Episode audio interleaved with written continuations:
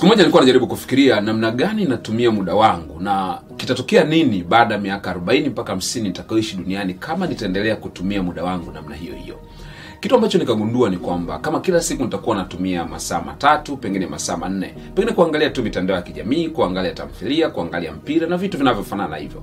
Nikaja kugundua baada ya miaka 40 mpaka 50 pengine nitakuwa nimetumia miaka takriban mitano kwenye kufanya mambo hayo na nikajiuliza kama nitamsubiri mtu kila siku kwa muda wa nusu saa pengine baada ya miaka 40 mpaka 50 nitakuwa nimetumia muda wangu kusubiria watu kwa muda wa kiasi gani? Nikagundua nitakuwa nimetumia mwaka mmoja wa maisha yangu kusubiria watu. Sasa yako mambo mengi ambayo tunayafanya ambao pengine hatujui thamani yake baada ya muda mrefu. Kitu ambacho unatakiwa kujua ni kwamba muda unaopoteza leo hautakuja kurudi tena katika maisha yako.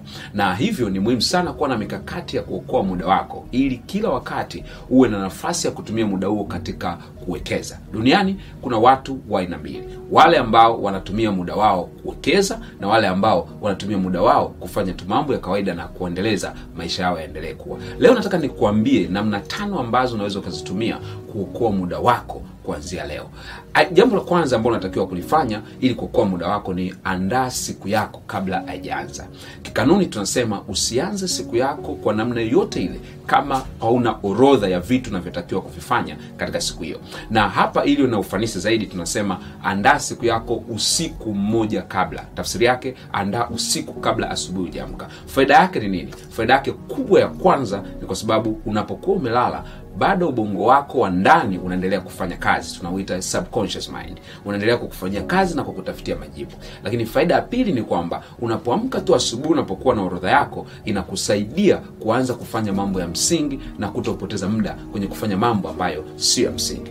Jambo la pili au njia ya pili unaweza ukaitumia katika kuokoa muda wako tunasema tumia kanuni ya 80 20 mwanauchumi anaitwa Wilfred Pareto alikuja na kanuni ya msingi sana ambapo alisema katika kila matokeo ambayo tunayapata katika maisha yetu kama tunafanya mambo kumi basi kuna mambo mawili katika yale mambo kumi yanachangia asilimia 80 ya matokeo yetu. Na mambo nane yaliyobakia yanachangia asilimia 20 tu. Kwa hiyo unachotakiwa kufanya ni kujiuliza je katika majukumu ambayo ninayo leo je ni majukumu gani ambayo yanachangia asilimia kubwa ya matokeo yangu kuliko mambo mengine. Usianze kujishughulisha na mambo ambayo hayana mchango mkubwa. Watu wanaofeli kwenye maisha ni watu ambao wanapoamka asubuhi wanaanza kufanya vitu ambavyo havichangii kabisa katika mafanikio ya kuelekea katika malengo walionayo.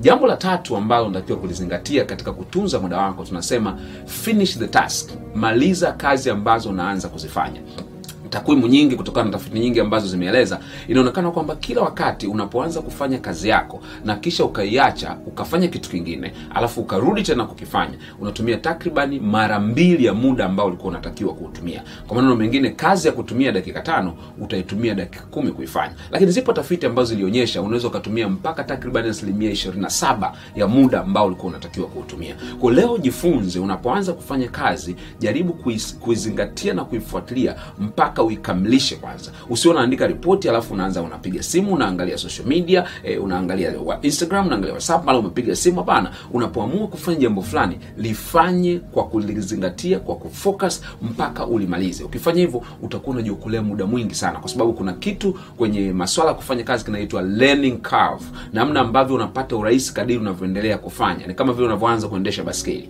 unapoanza kidogo inakuwa ni ngumu lakini kadiri unavyoendelea inakuwa ni rahisi sana. Kwao unapofanya jambo lolote lile unaendelea kupata faida ya kufanya kwa ufanisi kadiri muda unavyokwenda. Sasa kila unapokuwa unaacha unaanza kufanya upya ni kama vile umeendesha baskeli umeisimamisha unaanza kuendesha upya. Kwa itakuwa ni utahitaji nguvu kubwa zaidi kila wakati. Kwa leo jifunze unapoanza kufanya jambo anza kulifanya mpaka umelimaliza. Jambo la nne ambalo unaweza kulifanya ili uongeze ufanisi wako tunasema tumia vizuri dakika 60 za kwanza baada ya kuamka. Ningependa nikuulize swali. Mara unapoamka lisali moja la kwanza huwa unafanya nini?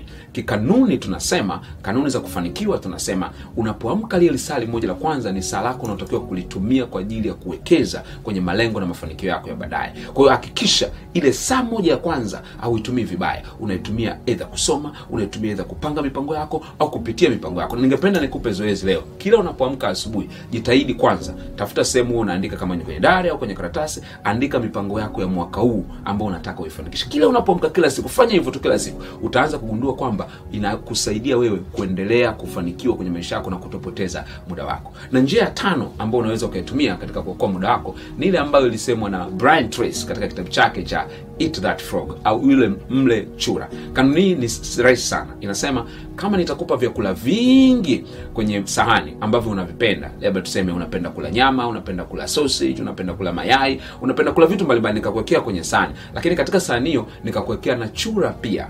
Je, utaanza kula kipi? Na masharti ni kwamba lazima ule vyakula vyote. Watu wengi kikanuni, tunasema wanaanza vitu vile virahisi wanavyovipenda, alafu baadaye wanasema wanamwairisha kula yule, kula, kula yule chura. Lakini kanuni za mafanikio na kuokoa muda zinasema mara unapoamka hakikisha unamla chura wako kwanza. Chura wako ni ile kazi, ni ile jukumu ambalo lina matokeo makubwa kwenye maisha yako na ni la muhimu sana kuliko mambo mengine. Usihairishe, anza na hilo.